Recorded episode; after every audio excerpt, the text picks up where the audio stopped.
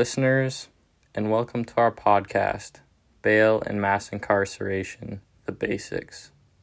I'm your host, Jack, along with Deja, Derek, Erica, and Jennifer. How far does the scope of money bail reach?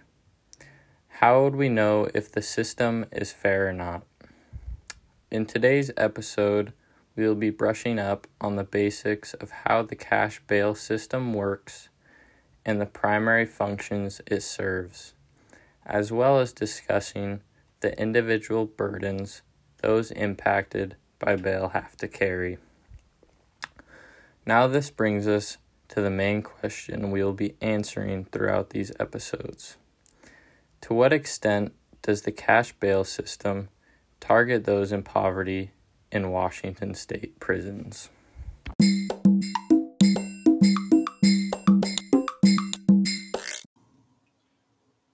To start, we have to look at what cash bail is and how the system works. How Cash Bail Works by Adureh Onyekwere is the first source discussed in this episode. Onyekwere is currently the program associate in VERA's Reshaping Prosecution Program. Prior to working at this program, Onyekwere was a senior research and program associate at the Brennan Center for Justice.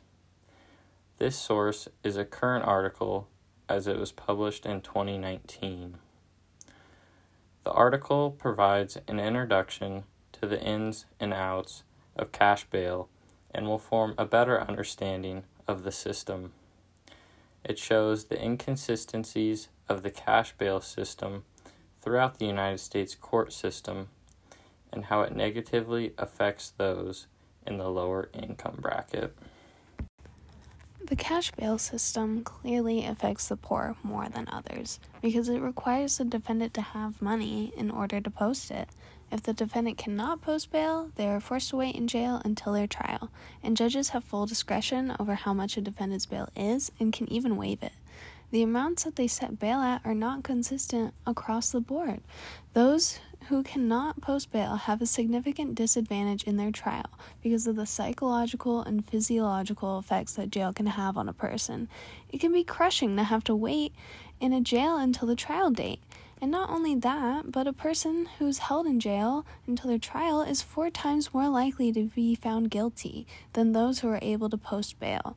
They are also more likely to plead guilty to a lesser charge in order to spend less time imprisoned. Cash bail punishes those who cannot afford to pay it, which means that punishment is directly parallel to a person's wealth. And until cash bail is reformed, poor people will continue to face the consequences of this unfair system.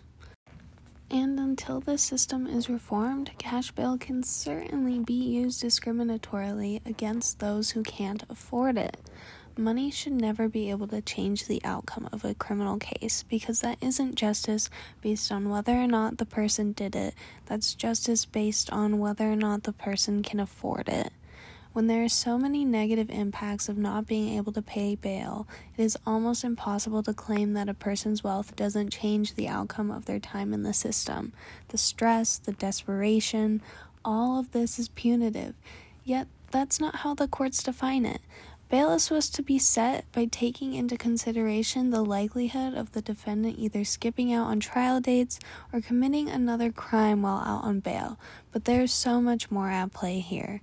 The major emotional and financial punishments that the poor have to shoulder after a run in with the courts is much, much higher than their well off counterparts.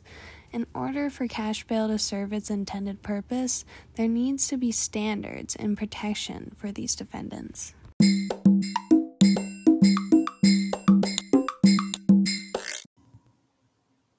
With all that said, we can dive a bit deeper into the inconsistencies within the bail system and what roots those inconsistencies have. So, this next source is called You've Been Arrested. Will you get bail? Can you pay it? It may all depend on your judge. This was written by senior reporter Anna Maria Barry-Jester at Kaiser Health. Her article, which was published June 19, 2018, was cited by Journal of Science Policy and Governance. What she talks about in her article is the amount of bail you owe or whether you owe bail at all can depend on the time you were arrested and who hears the case the day you are arraigned. Defendants who are unable to afford the set bail amount are forced to remain in jail, which in turn can affect relationships, housing, and employment in the New York State Unified Court System. The reason for this is judges don't treat bail the same way, and for the most part, judges hear cases based on when people are arrested and how busy the court is that day. And looking at the simplified way of how bail is set shows how, after an arrest within the 24 hours, and once their arraignment is set, in this example, it shows four different options of bail when someone pleads not guilty. The one who chooses between the four is the four options is the judge. The source also talks about and provides a table that shows data of the patterns that different judges make regarding bail. When setting a bail amount for the defendant, the judge should take into consideration the person's financial situation and the nature of the crime that they are being charged with.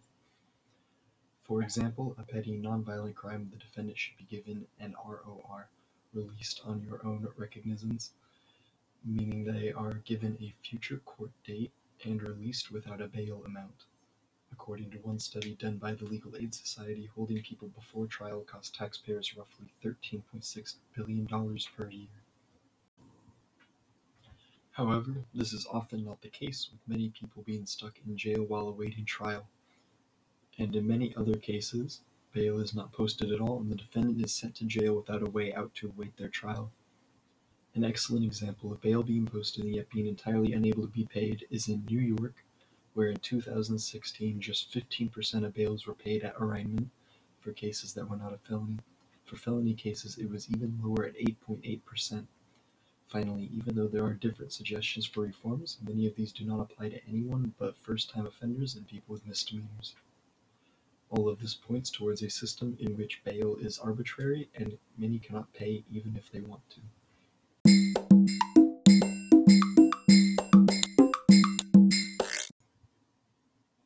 Now we will discuss the individual burdens that those who fall into criminal justice debt have to endure and what determines the overall cost of bail. The final source we will be discussing is Nickel and Dimed into Incarceration Cash Register Justice in the Criminal System by Laura Appleman. This source is ranked in the top 25 for scholarly publications. It discusses the burden of the funds for the system falls on the system's users or those jailed and or enduring criminal proceedings. The money bail system is a booming revenue source for courts and corrections. So, we can see from this that the average offender is loaded up with fees for every single encounter that they have with the justice system. These fees disproportionately affect those with low income because they end up not being able to pay or going into large amount of debts just to avoid jail. The fees given by the courts often outweigh the formal sanctions and are often widely variable. This means that the fees and the fines paid by the defendants depend on the costs that the courts deem reasonable, which leads to inconsistencies throughout the system. And these costs are often to fund the system itself. You are charged to use the system, but it's not at a set cost. This means that the non punitive actions like cash bail can have a greater negative impact than the actual punishment that is decided by a jury. When there aren't many checks and balances being imposed on these judges, who's to say that they aren't using the system unfairly or that they aren't fiscally motivated to raise bail amounts?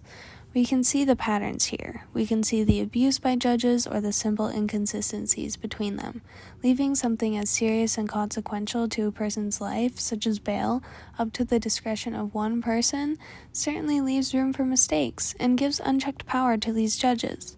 Of course, there is a cost to using most government functions like the criminal justice system, but when that cost is dependent on so many indescribable factors, how could it possibly be considered fair? The criminal justice debt is growing more and more minute by minute, and many will never be able to pay it, and they will simply become another person swallowed by debts and fees for the rest of their lives. A $10,000 bail amount is much more of a burden to bear for someone who makes 12 grand a year working minimum wage than it is for someone who's considered middle class and above.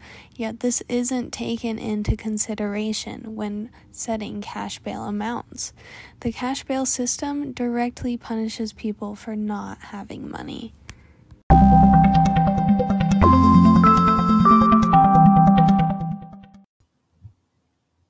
Bail system widely varies in its practice across the courts, and this variation allows for steep fines to be levied upon those who cannot pay it.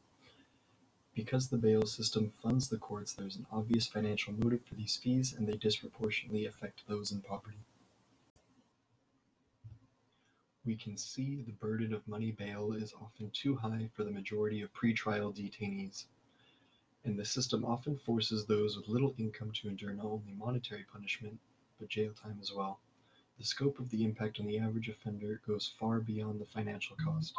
As per the Sixth Amendment, the jury is supposed to have the responsibility of doling out and determining punishment, and yet they do not have any say in the bail amounts a judge does.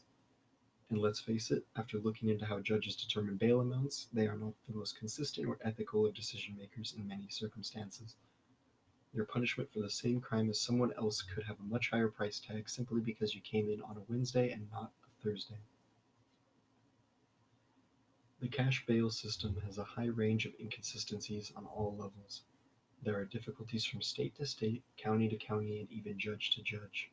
Therefore, we cannot trust that the system is merely being used to assure that offenders do not skip out on the court dates, and we must question the motives of the courts themselves, especially when these courts keep inflating the administrative costs and are essentially using these fees to fund themselves.